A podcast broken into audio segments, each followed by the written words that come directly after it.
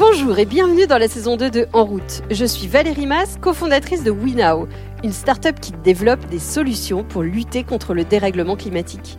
Parce que oui, chez WeNow, nous croyons fermement qu'il est encore possible d'enrayer ce réchauffement. À condition qu'on s'y mette tous maintenant. Alors chaque semaine, je vous emmène donc rencontrer des scientifiques qui explorent de nouvelles voies, des entrepreneurs, des dirigeants, des personnalités qui ont choisi de se retrousser les manches et agissent à leur niveau. Mon but, en vous proposant ces rencontres, vous redonner confiance dans l'avenir et surtout envie, à votre tour, de prendre votre place dans la grande communauté des gens qui agissent. Aujourd'hui, je reçois Magali Anderson, directrice du développement durable et de l'innovation chez le cimentier Holcim. Magali fait partie de ces femmes pionnières dans le monde de l'industrie, avec une carrière extraordinaire. À 22 ans, elle faisait d'ailleurs partie des toutes premières femmes sur les plateformes pétrolières. Elle a travaillé sur les quatre continents, elle a managé jusqu'à 12 000 personnes. Alors avec Magali, nous allons donc parler de ce qui génère du CO2 dans le métier de cimentier, de la manière dont ils sont en train de réduire ces émissions, du bon usage des bons matériaux au bon endroit, et même de béton qui absorbe le CO2. Vous êtes prêts à changer votre vision du monde? Alors, en route! Bonjour Magali!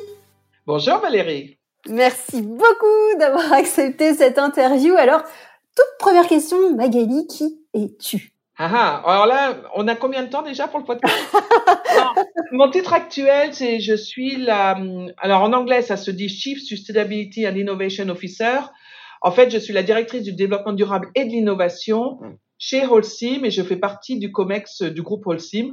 Alors Holcim, euh, pour les gens qui connaîtraient pas, ça s'appelait avant Lafarge Holcim et c'est le plus grand groupe international de, de, matériaux de construction, béton, ciment, etc.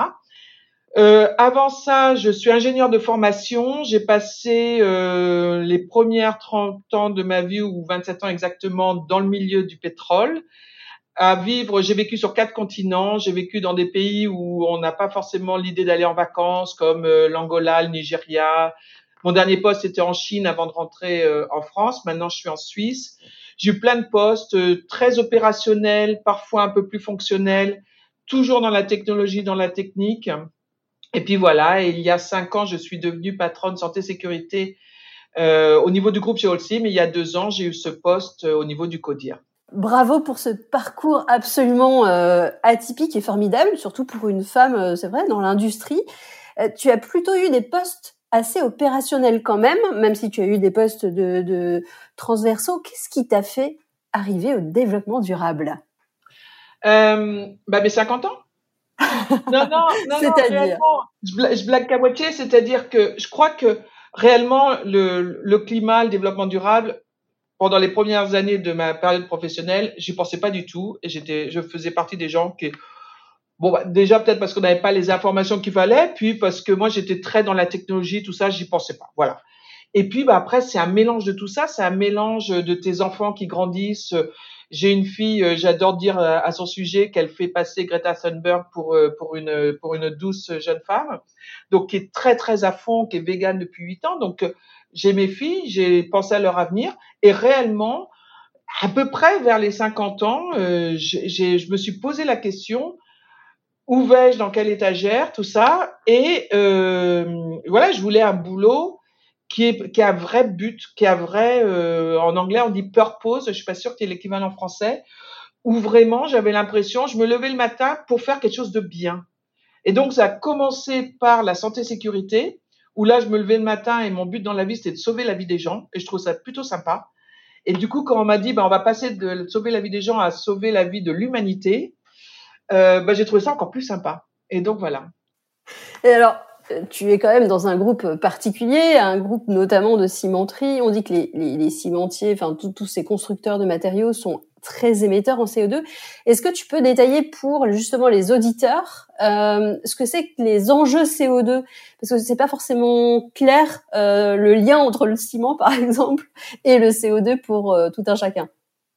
Alors déjà, je vais peut-être parler des enjeux de manière générale sociétaux, parce que je crois que c'est important de comprendre. Donc, en gros, je, vais aller très très vite, mais en gros, il y a aujourd'hui un milliard de personnes qui n'ont pas un toit décent sur leur tête. Il y a à peu près 2 milliards de personnes qui vont bouger dans les 30 prochaines années en milieu urbain et, 60% des infrastructures liées à, cette urbanisation n'existent pas aujourd'hui.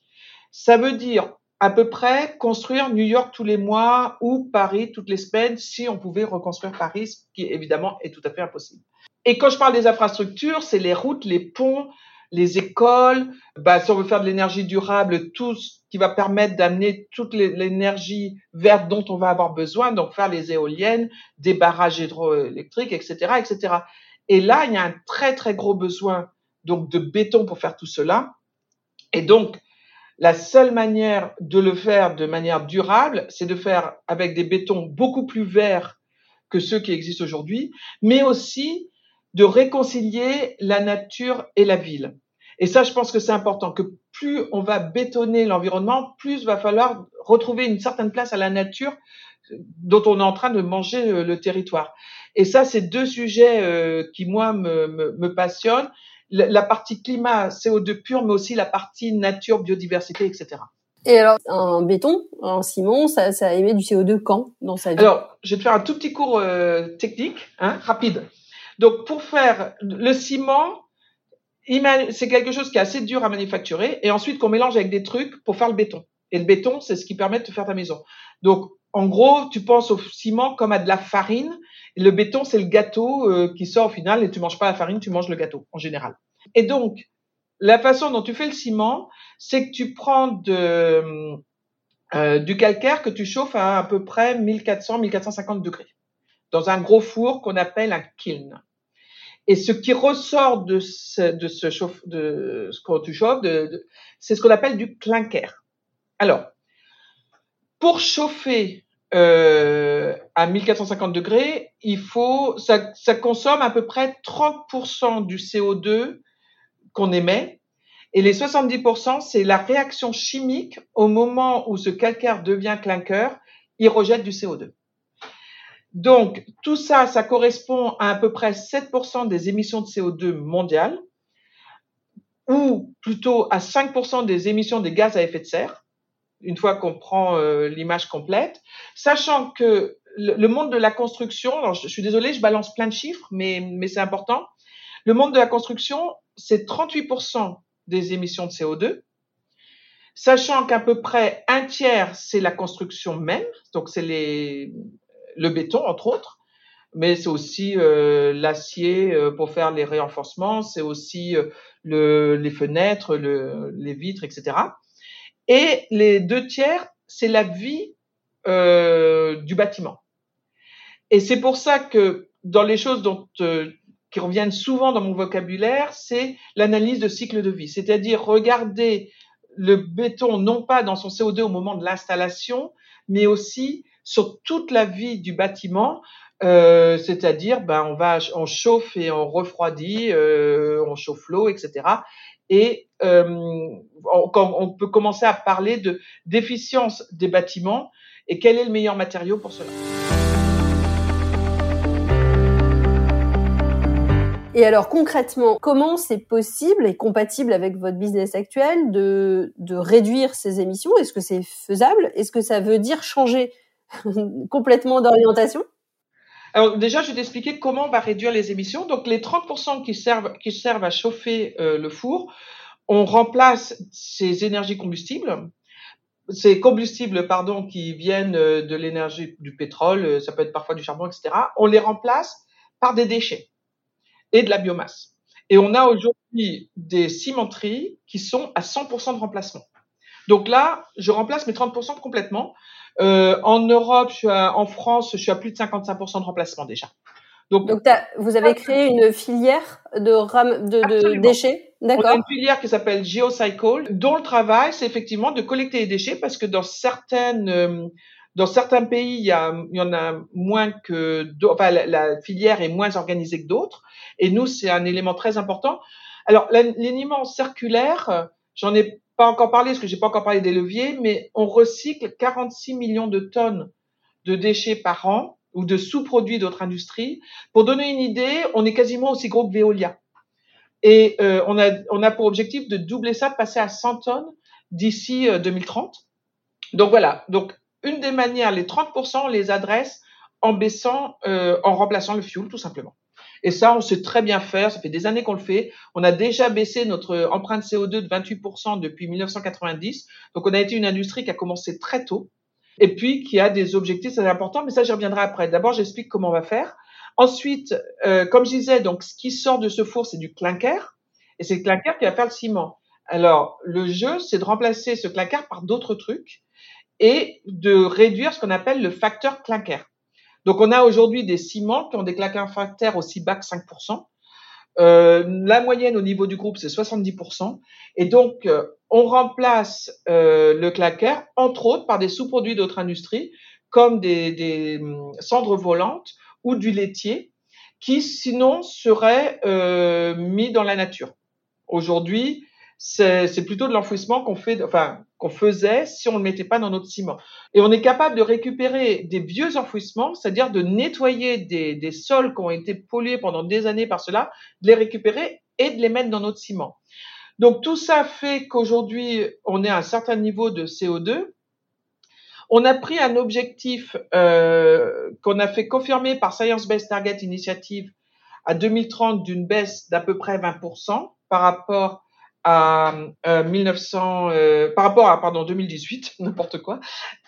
Mais surtout, on vient juste de faire partie d'une des toutes premières entreprises au monde à faire valider par SBTI l'ensemble de notre roadmap, de notre trajectoire jusqu'à zéro.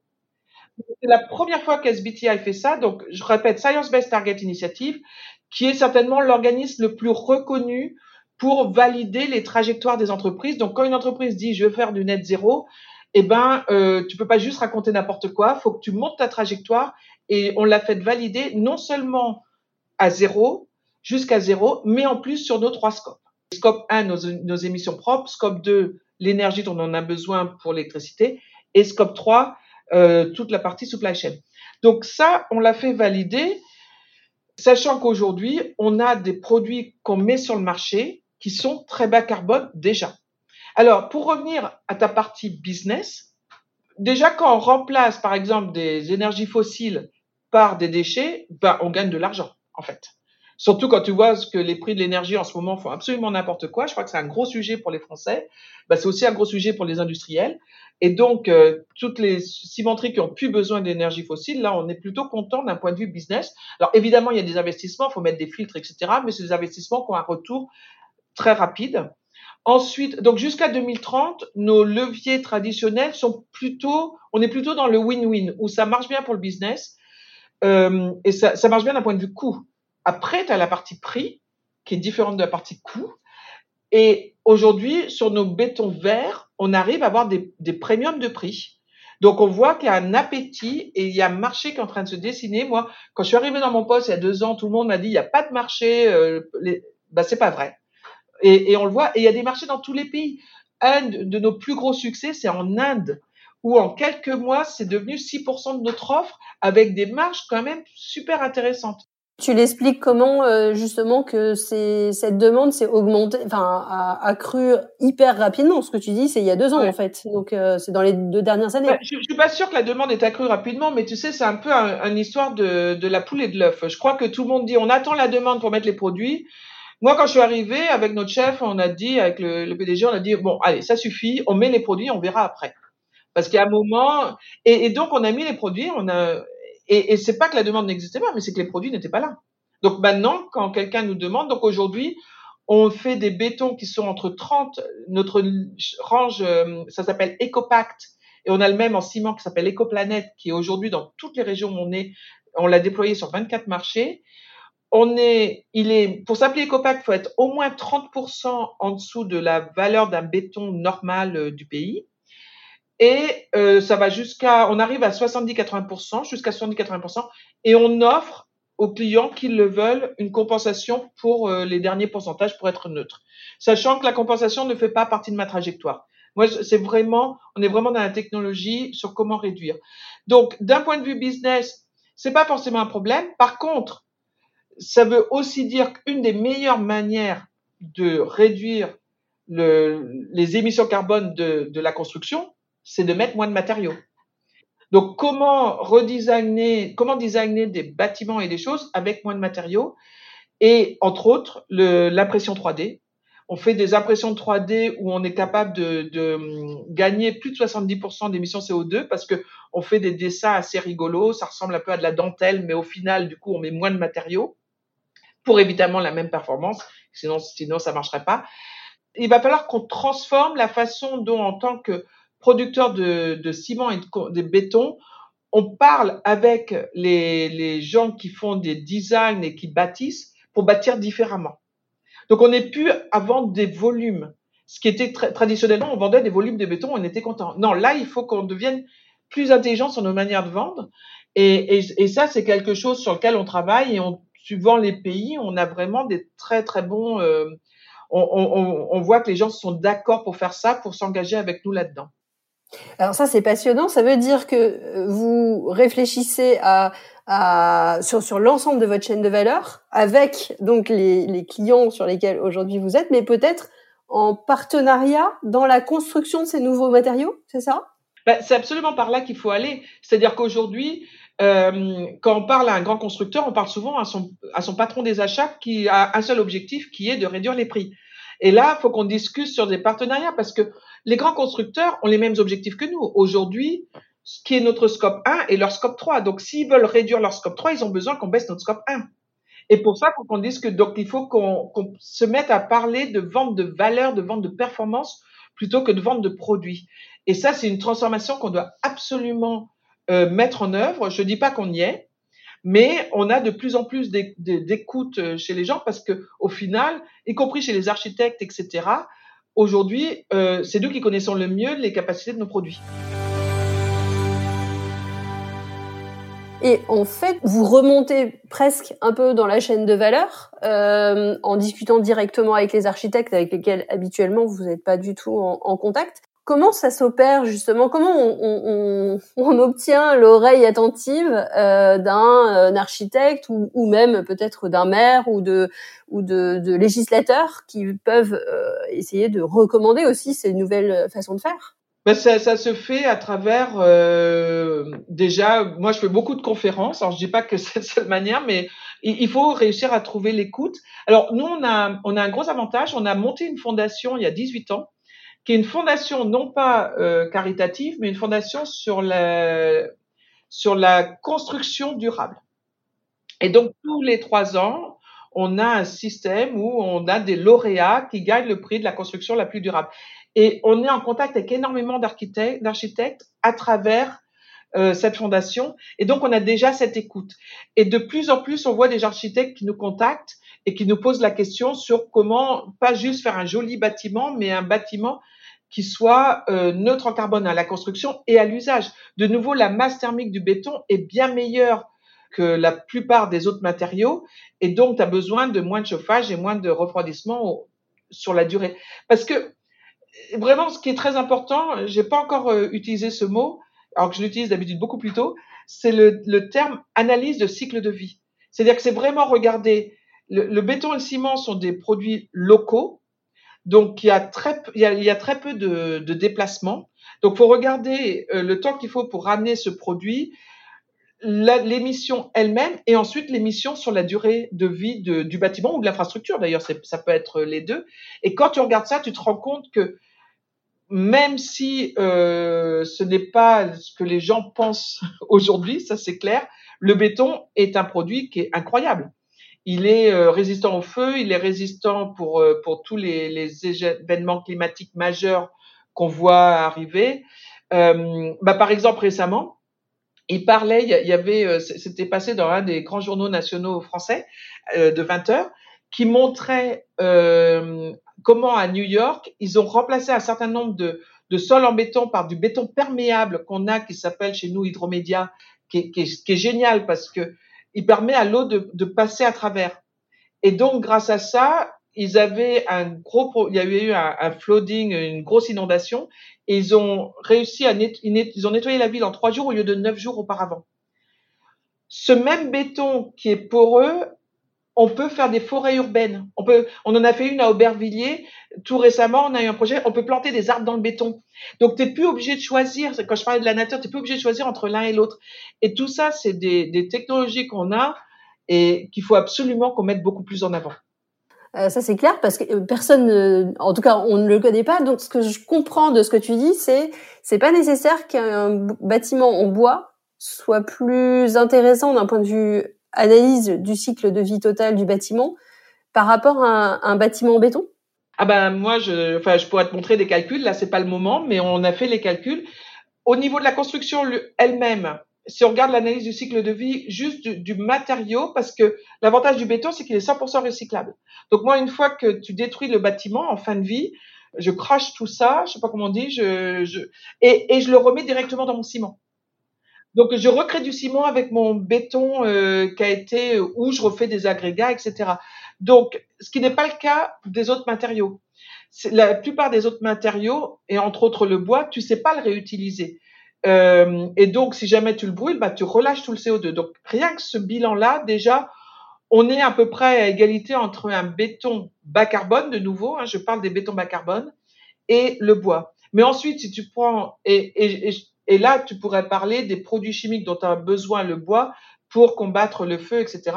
Et si tu regardes sur l'analyse de cycle de vie complète, là, franchement, je ne pense pas que le bois soit gagnant. Ceci dit, on n'est pas en guerre. Et, et, et moi, je, ne le suis pas. Je suis là pour te montrer que le béton est bon, pas que le bois est pas bon. C'est pas du tout mon sujet. Il y a de la place pour tout le monde, mais je pense qu'il faut vraiment réfléchir à chaque fois scientifiquement, analyse de cycle de vie et, et de faire un vrai bilan carbone. Non seulement, euh, non, pardon, un vrai bilan non seulement carbone, mais aussi d'un point de vue naturel, les espaces. Aujourd'hui, on, veut tout remplacer par le bois, c'est génial, mais on va avoir besoin de combien de planètes pour euh, faire pour faire pousser toutes les forêts dont on va avoir besoin. Donc donc c'est toute cette réflexion qu'il faut avoir et c'est un peu dommage que les gens qui ont euh, le plus d'audience ne sont pas forcément ceux qui ont cette analyse complète et qui regardent au problème dans sa globalité. En fait, c'est hyper intéressant parce que là, ce que tu montres, c'est cette complexité de, de, prise de décision parce que finalement, toutes les variables sont, sont mélangées et qu'il est hyper intéressant de regarder l'ensemble de ces variables avant de prendre une décision parmi toutes celles qui sont possibles euh, derrière. Tu m'avais dit d'ailleurs un truc assez surprenant. Euh, le ciment absorbe du CO2. Est-ce que tu peux m'en dire plus? Alors, c'est pas moi qui le dis, hein, c'est les scientifiques. Et ça a été dans le rapport du GIEC euh, qui est sorti, euh, la version 6 qui est sortie au mois d'août.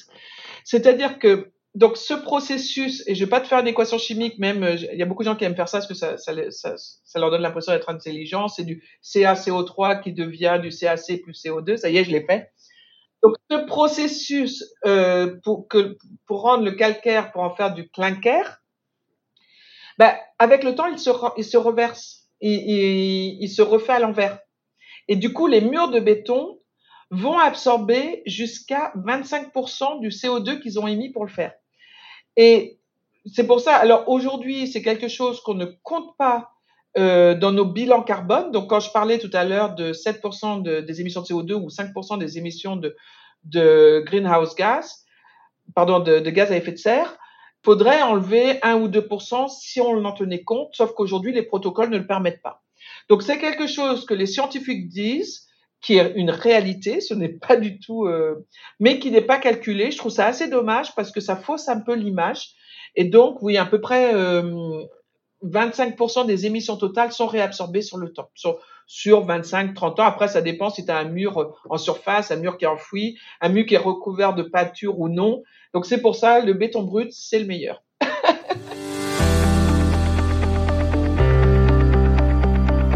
super intéressant. Et alors, tu parlais de donc d'atteindre la neutralité carbone. Euh, alors, j'imagine que c'est à horizon 2050. Comment vous allez faire? Alors, donc jusqu'en 2030, les fameux leviers traditionnels dont je parlais, qui est baisser notre facteur clinker et remplacer nos, nos énergies fossiles, là, on, bah voilà, on a une, une feuille de route. Euh, chaque, chaque cimenterie a sa feuille de route, ça on sait très bien faire, il n'y a pas de problème. Donc, Ensuite, ben, il va commencer à falloir parler de carbone capture. Parce que euh, ben, notre cimenterie, même si on arrive à réduire le, facteur clinker très très bas, on a toujours du clinker. Et ce clinker, cette opération chimique, ça, elle va pas changer. Et donc aujourd'hui, euh, la, la, capture de carbone, c'est nous on voit ça plutôt après 2030 et on se dit qu'on a une décennie pour que ça marche. Et j'y crois très fort. Pourquoi j'y crois très fort? Bah Déjà parce que ça marche déjà dans d'autres industries. Il y a d'autres industries qui le font. On a commencé la, la, la, capture de carbone dans les années 70. Hein. C'est pas un truc qui est nouveau. Euh, ce qui est nouveau, c'est de le mettre à l'échelle et de le faire pour chaque cimenterie. Et donc, faut trouver une méthodologie pour le, pour le mettre à l'échelle, une sorte de plug and play que je pourrais faire dans chacune de mes cimenteries, y compris celles qui sont dans des pays où euh, on n'a pas forcément les incentives, euh, les bénéfices légaux, etc., etc et donc réduire le coût de la, de la capture de carbone. Parce qu'aujourd'hui, si je le faisais, je pourrais dire, tiens, je vais me mettre à le faire demain matin. Alors, on a 30 projets pilotes pour se préparer, c'est-à-dire qu'on est très, très actif. Aujourd'hui, si je le faisais, ça augmenterait quand même le prix de mon béton de, et, du coup, je, bah, on, fait, on mettra la clé sous la porte dans quelques mois parce que euh, tout le monde achèterait le béton de nos concurrents. Et, et là, je vais revenir une dernière fois sur le prix. En fait, si tu veux, euh, le, le, béton, c'est une assez grosse partie de, des émissions de CO2, mais une toute petite partie du prix. C'est-à-dire que si demain tu construisais ta maison, Valérie, ton prix du béton, ça sera à peu près 5% du prix de ta maison. Donc je pense que si j'allais te voir demain et tu disais, Valérie, je te propose de construire une maison zéro qui va te coûter 2% plus que le prix total de ta maison, il y a des grandes chances que tu me dises oui. Sauf que ce discours, je ne l'ai pas. Je ne l'ai jamais avec toi. Et, c'est, et, et ça, c'est un des problèmes qu'on a, c'est qu'en fait, l'impact euh, pour le client final du prix que l'impact prix de la décarbonation du béton n'est pas si importante que ça. Et, et ça, c'est, mais euh, voilà, dans l'imaginaire collectif, c'est impossible, etc. Et, et ça, c'est quelque chose qu'il faut qu'on arrive à changer. Mais de même qu'aujourd'hui, j'imagine que tu manges euh, des produits euh, qui sortent de l'agriculture biologique, donc certainement plus cher que d'autres produits, et tu le fais de manière tout à fait volontaire et tu es très content. Donc ton budget de nourriture est supérieur à ce qu'il pourrait être par souci d'environnement et de santé, etc. Et donc on n'a pas eu ce discours encore pour la construction. Il faut que ça vienne. Oui, c'est hyper intéressant, mais c'est à nouveau c'est la, la, même question, c'est que finalement il y a assez peu de relations directes avec le consommateur final et de compréhension même de vos métiers. C'est pour ça que c'est intéressant de faire partie d'un podcast comme le tien, et c'est pour ça que je passe beaucoup de mon temps à essayer de faire un peu de la vulgarisation, de la communication, etc., etc. Quand tu me dis que vous allez euh, prendre euh, finalement euh, recycler les matériaux pour les réutiliser, est-ce qu'il y a un moment dans votre roadmap où vous n'avez plus besoin de carrière? Ben, J'adorerais te dire oui, mais aujourd'hui, si tu regardes le stock de bâti, qui est mon futur stock de matériaux que je vais pouvoir réutiliser, il n'est pas assez important pour faire pour remplacer tous les matériaux dont j'ai besoin. Donc, dans les pays qui ont déjà beaucoup bâti, comme l'Europe de l'Ouest, par exemple, on est à peu près à 30%. Mais il y a tout un tas de pays, parce qu'on est dans le monde entier, et quand on parle de 1 milliard de personnes qui n'ont pas un toit décent sur leur tête, c'est pas forcément en, en Europe de l'Ouest qu'on trouve la majorité de ces gens. Euh, là, il n'y a pas de stock de bâti, on va pouvoir récupérer des matériaux.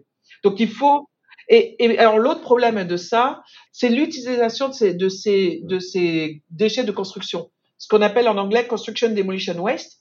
C'est-à-dire qu'aujourd'hui, moi je me dis qu'il faudrait qu'on ait une sorte de hiérarchie des, déchets qui existent déjà, mais au sens les utiliser pour ce qui va être le plus bénéfique pour la planète. Donc quand je prends du vieux béton, que je le mets en poudre et que j'en fais du ciment, là c'est génial en termes de combien de CO2 j'ai enlevé quand je, mais le, la plupart de ce béton finit dans le basement des routes, où là, tu le remplaces par des agrégats qui, eux, en termes de valeur CO2, est bien inférieur. Et ça, je trouve ça très dommage. Et donc, trouver un moyen pour que cette filière du déchet soit la plus vertueuse possible, à mettre les, bons déchets aux beaux endroits, je crois que c'est un défi qui va être assez compliqué à adresser. On, on, on y travaille on n'est pas forcément, même si on a beaucoup de déchets, on peut le faire avec nos propres déchets, mais avec les déchets des autres, ça va être plus compliqué. Et c'est un peu dommage. C'est un vrai défi qui, qui a, euh, qui est très important, je pense. Mais euh, ça veut dire mettre d'accord beaucoup de gens. Donc aujourd'hui, quand Boeing met la main sur des déchets, ils préfèrent le donner à leur filière Colas qui fait des routes. Et je le comprends, je ne suis pas contre ça. Alors que moi, je préférerais qu'ils me le donnent à moi et que j'en refasse du, du ciment. Voilà. Effectivement, cette hiérarchie pour que euh, les, meilleurs déchets aillent aux, meilleurs endroits, oui, euh, avoir une sorte de bibliothèque des matériaux et, de leur utilisation, réutilisation. Donc dans mes rêves les plus fous, ça serait ça. Génial. D'un point de vue transport, ça fasse sens.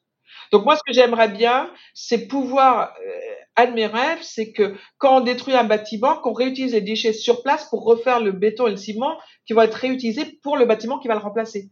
Et là, tu es dans une circularité parfaite. Eh oui, tu as raison. Parce que comme ça, tu ne le déplaces pas, donc tu pas de CO2 en plus euh, Voilà. D'où l'analyse de cycle de vie de nouveau. Euh. Écoute, on arrive à la fin de ce podcast. J'ai coutume de terminer avec euh, trois ou quatre questions assez rapides. La première, c'est est-ce que tu es optimiste ou pessimiste pour l'avenir? Écoute, je suis très, je, je suis très optimiste. bah déjà parce que je suis optimiste de nature. Et puis, tu sais, on a la plupart des décisionnaires euh, du, actuels ont chez eux une petite Greta ou un petit euh, Greta garçon qui, qui, les pousse, qui les pousse de l'intérieur. Moi, mon chef me l'a dit. Il m'a dit maintenant, je sais quoi répondre à mes enfants après qu'on ait fait tout ça. Et ça, c'est super important. Donc, euh, je me dis qu'on va avoir des changements. j'y crois. Non, j'y crois. Je suis très optimiste. Génial. Ah, écoute, j'adore le petit, le petit ou la petite Greta personnelle. Est-ce qu'il y a un conseil qu'on t'a donné et que qui, te sert euh, au quotidien et que tu aimerais partager? Je ne sais pas si c'est un conseil, mais en tout cas c'est quelque chose que je fais depuis très longtemps, qui est de dire toujours remettre en cause le statu quo. Ne jamais penser que parce que ça fait très longtemps qu'on fait les choses d'une certaine manière, c'est la seule manière de le faire. Et donc, de nouveau, j'ai pas forcément un conseil, mais écoutez, écoutez tout le monde. Moi, j'écoute beaucoup de, de gens, euh, des activistes, des gens qui, qui aiment dire du mal de ce que je fais, enfin, en tout cas, de mon industrie. Et, et je trouve ça très bien parce que, euh, voilà, être ouvert à tout pour, parce que c'est le meilleur moyen de trouver des idées nouvelles.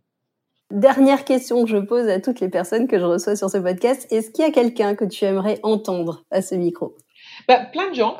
Plein, plein de gens. Alors, moi, je suis plutôt, euh, j'aime beaucoup les scientifiques. Alors, je ne sais pas si tu connais une femme qui s'appelle Kako Linda Naït Ali, mais qui euh, qui débunk un peu euh, tout un tas de mythes, euh, pourquoi c'est bien ou pas bien le plastique, etc. Et justement, en regardant l'analyse, un autre qui s'appelle Ledger, alors je ne sais pas, mais qui a, qui a un site qui s'appelle quizanthropocène.fr, je t'enverrai tout ça si tu veux, euh, qui permet par des jeux de quiz de remettre un peu les choses en place. Alors, il adore euh, faire des cubes et donc il fait une représentation des cubes de tous les déchets nucléaires par rapport aux cubes. Il, remet les choses en perspective, j'adore. Et puis tu sais, euh, en parlant de gens euh, qui pensent pas forcément du bien de mon industrie, des gens comme Bon Pote, que tu connais, mais je, lis tous ces articles tout le temps parce que j'adore, j'adore ces, ces personnes qui, qui remettent un peu, comme on dit, l'église au milieu du village, quoi. Alors j'aurais pu te citer d'autres. Hein. J'aurais pu te citer, euh, je, tu connais bien certainement Valérie Masson-Delmotte euh, du GIEC. Euh, donc voilà, j'aurais pu te citer, mais toujours très dans le moi je suis très dans le scientifique quand même. Écoute Magali, c'était passionnant et ça donne surtout vachement la pêche. Merci beaucoup. ben merci Valérie. Au revoir. Au revoir. Merci Magali. Si cet épisode vous a inspiré, n'hésitez surtout pas à le partager sur les réseaux sociaux ou à lui attribuer 5 étoiles sur votre plateforme de podcast préférée. C'est comme cela que le plus grand nombre pourra le découvrir. Et qui sait, vous serez peut-être à l'origine d'une nouvelle vocation? Vous pouvez également retrouver tous les autres épisodes sur notre site web www.wenow.com.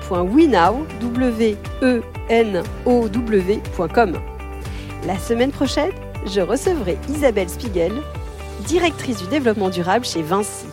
À la semaine prochaine!